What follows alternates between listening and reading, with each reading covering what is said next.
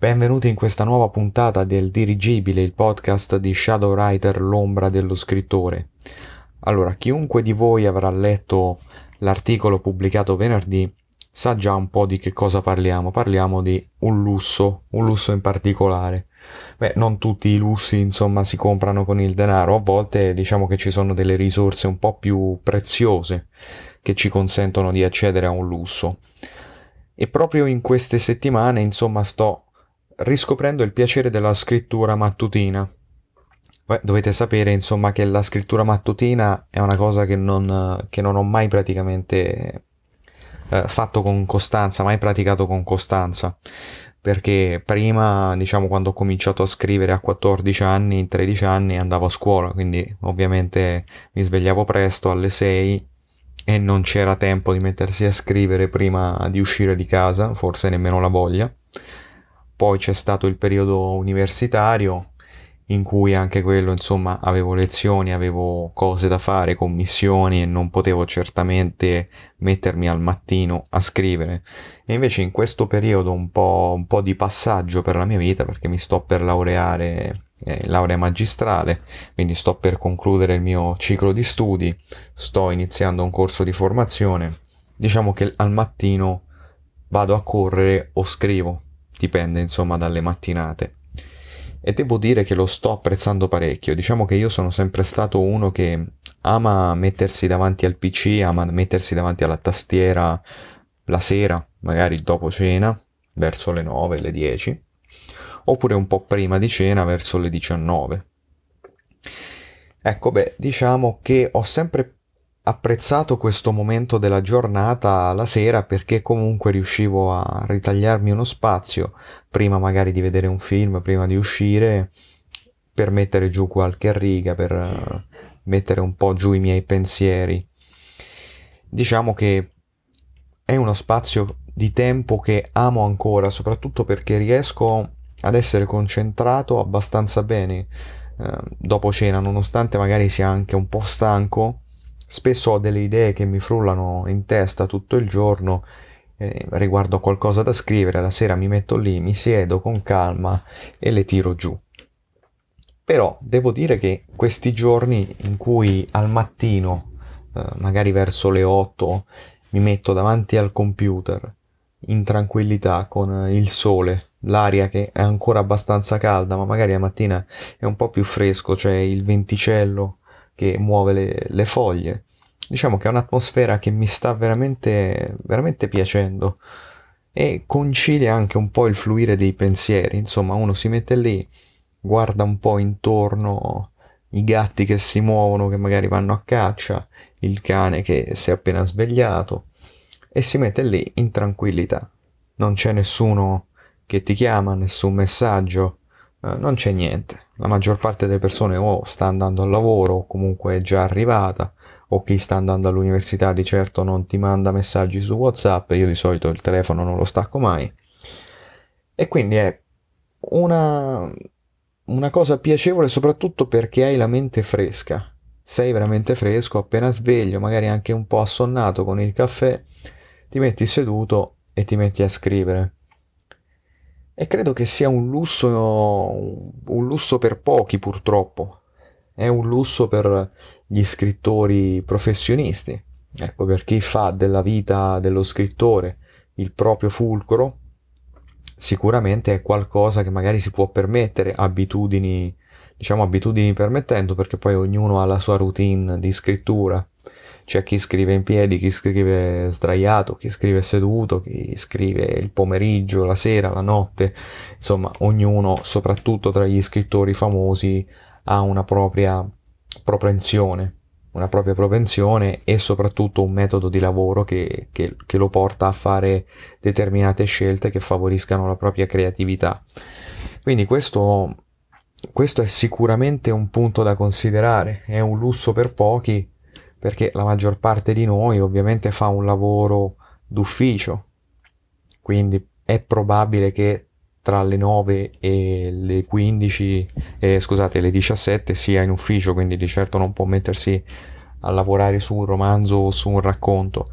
Anche chi magari lavora in fabbrica fa turni di solito al mattino, al pomeriggio, alla sera, quindi comunque deve adattare le proprie esigenze, mentre chi,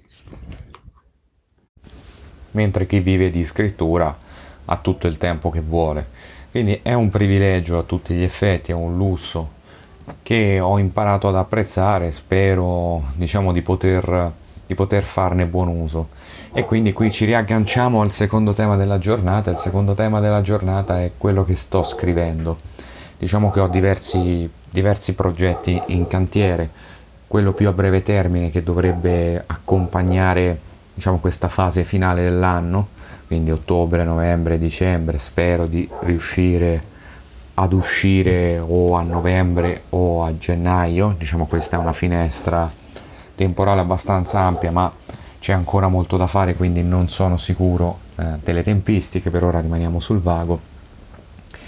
Sto scrivendo un romanzo breve, un romanzo breve che dovrebbe, diciamo, essere di 100, 100 pagine, tra virgolette, quindi 120 cartelle credo al massimo e per chi mi segue su edizioni open, quindi per chi legge i miei racconti brevi, le mie serie di racconti su edizioni open, c'è un articolo che trovate sul blog l'ombra dello scrittore.wordpress.com che è molto interessante.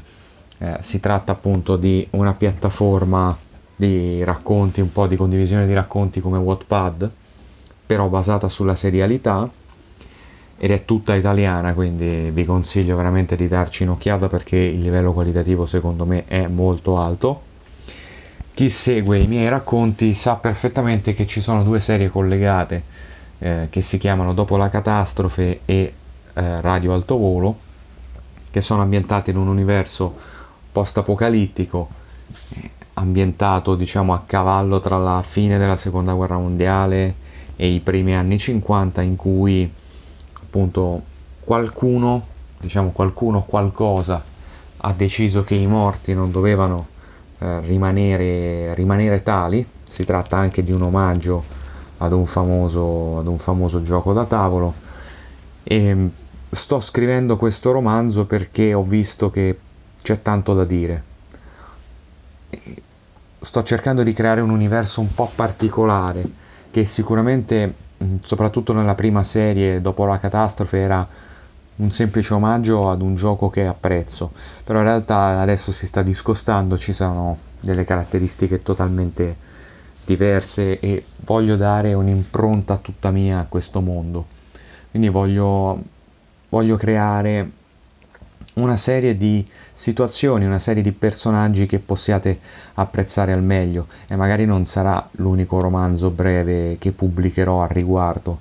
Diciamo che la mia idea, però io parto sempre con progetti un po' ambiziosi, quindi magari poi scoprirò che in realtà non è fattibile, diciamo la mia idea è un po' quella di creare una sorta di universo un po' la Lovecraft, tra virgolette, cioè con racconti brevi, racconti lunghi, romanzi brevi e magari anche un romanzo di dimensioni ragguardevoli che vadano a creare un universo specifico, un universo in cui tutto sia ricollegato, cioè che quando leggete qualcosa, magari anche una storia totalmente diversa dall'altra, con personaggi mai visti, abbiate delle caratteristiche in comune e riusciate a ricollegare certi dettagli che magari ricollegano questa o quell'altra opera insieme, un po' anche come ha fatto Asimov nella sua opera, perché tutt'oggi si dibatte sul fatto che insomma Asimov abbia ricollegato un po' tutto il proprio universo, no? tramite i romanzi e tramite i racconti. Quindi è una cosa che mi ha sempre affascinato e credo che la potenza narrativa di un universo creato in questo modo sia altissima. Oggi abbiamo bisogno di creare delle narrazioni che coinvolgano e che soprattutto riescano a coinvolgere al di là di quello che scriviamo, al di là del singolo romanzo, al di là della singola opera. E questo non è sempre facile da raggiungere perché ovviamente creare un universo complesso significa anche saper gestire tanti piccoli dettagli, saper far coincidere ogni parte dell'universo in modo che sia tutto coerente, che sia tutto verosimile. Quindi la mia opera diciamo è volta a questo.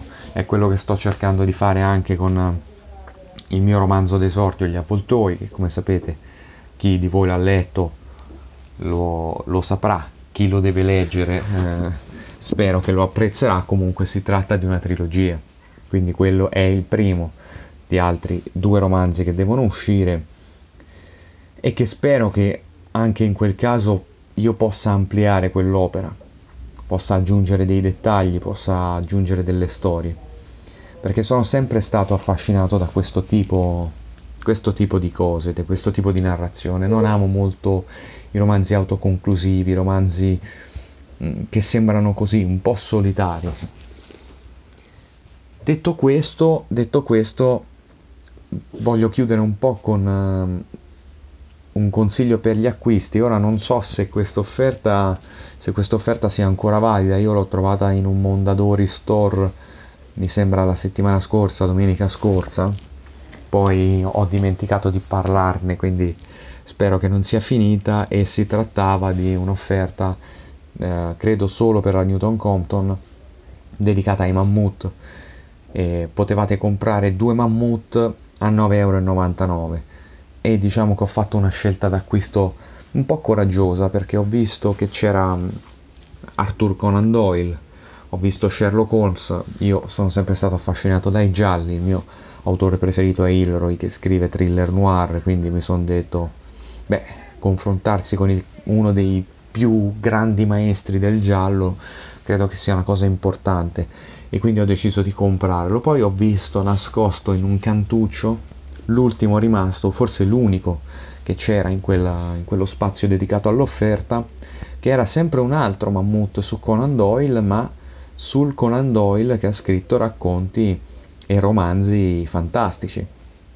Perché penso che molti di voi lo sapranno, ma per chi non lo sapesse, Arthur Conan Doyle non amava Sherlock Holmes e soprattutto amava i racconti fantastici, quindi ha scritto delle cose come Il mondo perduto che poi hanno ispirato Michael Crichton con appunto Jurassic Park e, e quindi sono affascinato da, questo, da questa idea, no? perché c'è questa un po' questa, doppia faccia dell'autore, un po' come Agatha Christie che scrive romanzi rosa, insomma, eh, è come a dire, boh, sono diventato famoso con, um, con i gialli, però mi cimento in un'altra cosa perché voglio dimostrare che sono in grado di scrivere di tante cose. E questa è una cosa che è un aspetto che mi ha sempre affascinato e che io cerco di replicare. Ora non voglio paragonarmi chiaramente a maestri a maestri di questo calibro però credo che dare un po' di un po' di brio alla propria scrittura confrontarsi con altre cose con altri aspetti diciamo con, eh, uscire dalla nostra comfort zone sia importante, un po' in tutti gli ambiti della vita. E quindi, insomma, quando avrò finito White Jets e forse avrò terminato anche l'altra trilogia rimasta in sospesa di Hillary, mi confronterò con questi romanzi e spero, insomma, di trovare di trovare degli spunti interessanti, magari ne parleremo. Credo che comunque comincerò dalle, dai racconti e dai romanzi fantastici, perché il mondo perduto sicuramente esercita un fascino su di me, Jurassic Park è uno dei miei film preferiti. Non ho letto il libro, non ho letto il libro di Michael Crichton, quindi potrei addirittura azzardare, diciamo, una, una lettura sequenziale, no? un mondo perduto di Conan Doyle e poi mi sparo un mondo perduto di Michael Crichton. Quindi vedremo. Io vi auguro un buon inizio di settimana, vi auguro eh, tante belle cose per il weekend, anche se oggi è ancora molto lontano. E noi ci sentiamo la prossima settimana sempre qui sul dirigibile, disponibile su Spreaker, iTunes, Spotify, un po' ovunque, anche su Anchor. Quindi lo trovate un po' ovunque, non avete scuse per non sentirlo.